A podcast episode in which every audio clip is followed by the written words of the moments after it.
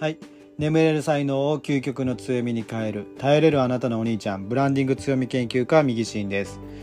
今日の話はヒーローズジャーニーを簡単に作る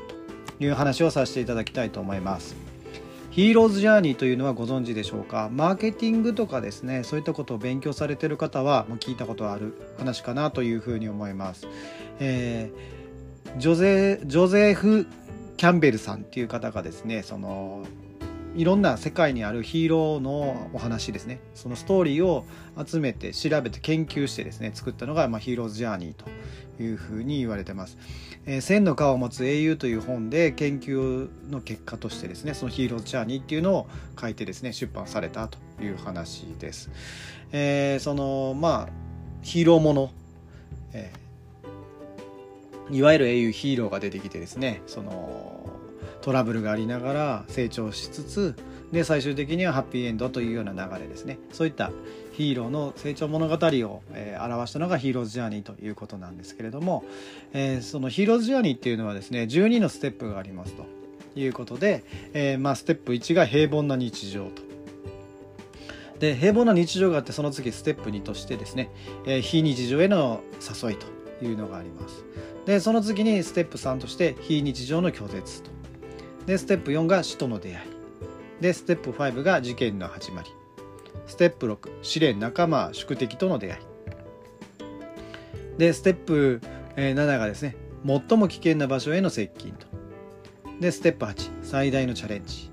ステップ9、えー、報酬宝と。でステップ10がキロステップ11が復活。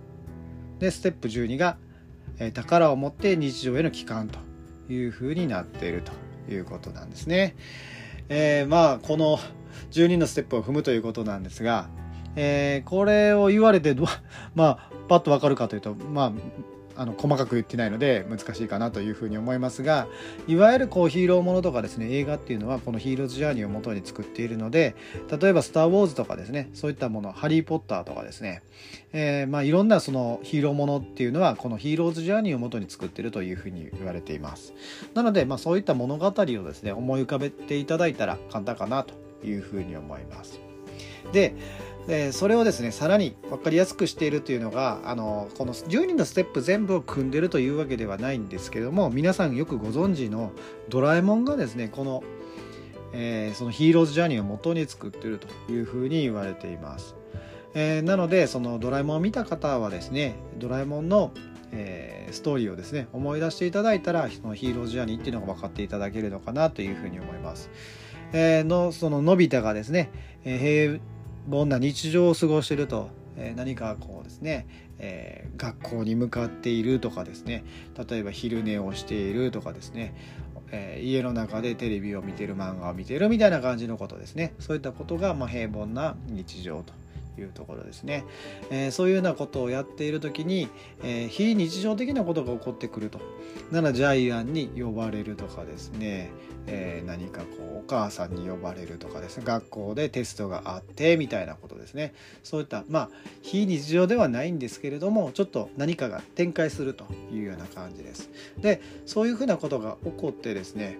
うまくいかないというふうなことが起こるんですね、えー、そういうふうな何か出来事が起こった時にのび太くんはうまくいきませんと。でうまくいかなかった時にドラえもん助けてっていうような感じですね。ドラえもんジャイアンにいじめられたよみたいな感じですね。そういったことがあると。いうことなのでドラえもんは師なんですね。師匠なんですね、えー、そういったところでほあのそういったものをですね何か道具を授けてくれるという感じです。でその道具によってその何かアクシデントというかですねうまくいかなかったことを解決できるというようなことがありますと。でドラえもんの場合はですね解決をしてちゃんちゃんじゃないですねその後にまた何か出来事が起こってそれがうまくいかなくて最終的にはのび太くんがまた何かこうジャイアンに追いかけられたりとかですねハチに追いかけられたりとかですね何かこううまくいかなくてドラえもんみたいな感じでですね 終わるというような展開かなというふうに思います。なのでまああれはうまくいかないハッピーエンドじゃないような展開がドラえもんは面白おかしくやってるということなんですが、まあ、基本的にはヒーローズジャーニーの流れを組んでいる。という感じですね。でそれをうまくハッピーエンドに持っていくというのがその映画版の、えー、ドラえもんというような形で思っていただいたらいいのかなというふうに思います。なのであの展開ですね、えー、何もないような日常から何か出来事が起こってうまくいかなくてそれを助ける人がいてまたアクシデントが起こってそれを乗り越えると。で乗り越えて、えー、実際にそのその何て言うんですかね。乗り越えてそれをちゃんとクリアするということがあってそのクリアしたことによってドラえもんとかのび太とかのその友情が深まったりとかですね。その映画に出てくるようなキャラクターとの,、えー、の国がですね平和になったりとかっていうようなことがあってですねのび太ありがとうみたいな感じになってまたえー、元の世界に戻っていくというような話だったりするんですよね、えー、そういう風な流れを組んでいくっていうのがヒーローズジャーニーということになっています。こういったそのヒーローズジャーニーというものをもとにそのストーリーを作ればですね人の心が動くという風な感じなんですね。なので平平平凡な日常があって何かことが起こるということで心がまたこう動くんですよね。でそれがえー、乗り越えられないということでどうあこの後どうなるんだろうかということでまた心が見てる側のこちら側がですね心が動くというような感じです。それで乗り越えてあよかったなというふうになってですねよかったなじゃあまたこうヒーローズジャーには進まないと。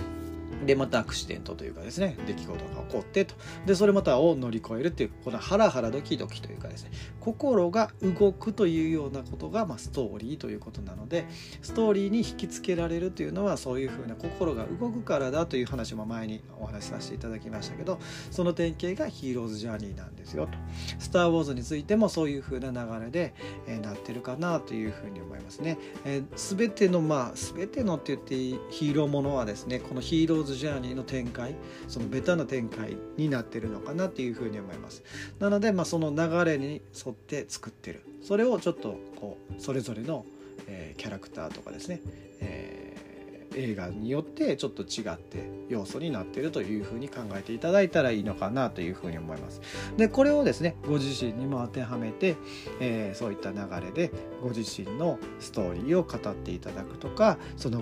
えー、自分のですねクライアントさんのストーリーを語ることによって、えー、その聞いている方々が心を動かして、えー、あそんな風になるんだったら自分もやってみたいなという風な流れになっていくのでこのヒーローズジャーニーをこうビジネスに生かしてくださいっていうような話がになってるのかなという風に思いますんで、えー、その作りがですね12もあると難しいな大変だなという風に考えてしまうんですけどもこの「ドラえもんとかですねそういったものを、え身近にあるものを想像していただいてそのストーリーに照らし合わせて考えていけばいいというような、えー、お話でございます。ということなのでまあそういうふうにですねいろんなもの、えー、難しいなと思うものもですね